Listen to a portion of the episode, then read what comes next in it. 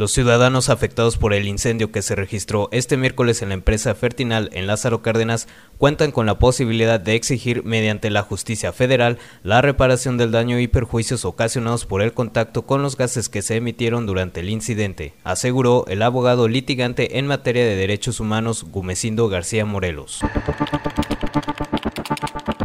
Luego del encuentro entre las autoridades estatales y el Sindicato de Trabajadores al servicio del Poder Ejecutivo, este concluyó con ningún acuerdo ni arreglo que pudiera destrabar el movimiento huelguístico.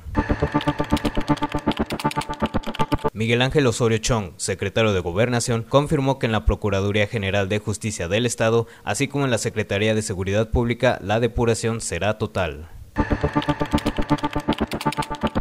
La Procuraduría Federal de Protección al Ambiente y la Secretaría del Medio Ambiente y Recursos Naturales serán las dependencias que darán seguimiento y determinen si habrá sanciones contra la empresa Fertinal, en la que se generó un incendio que provocó la movilización de corporaciones de seguridad y emergencia, así como pánico entre la población.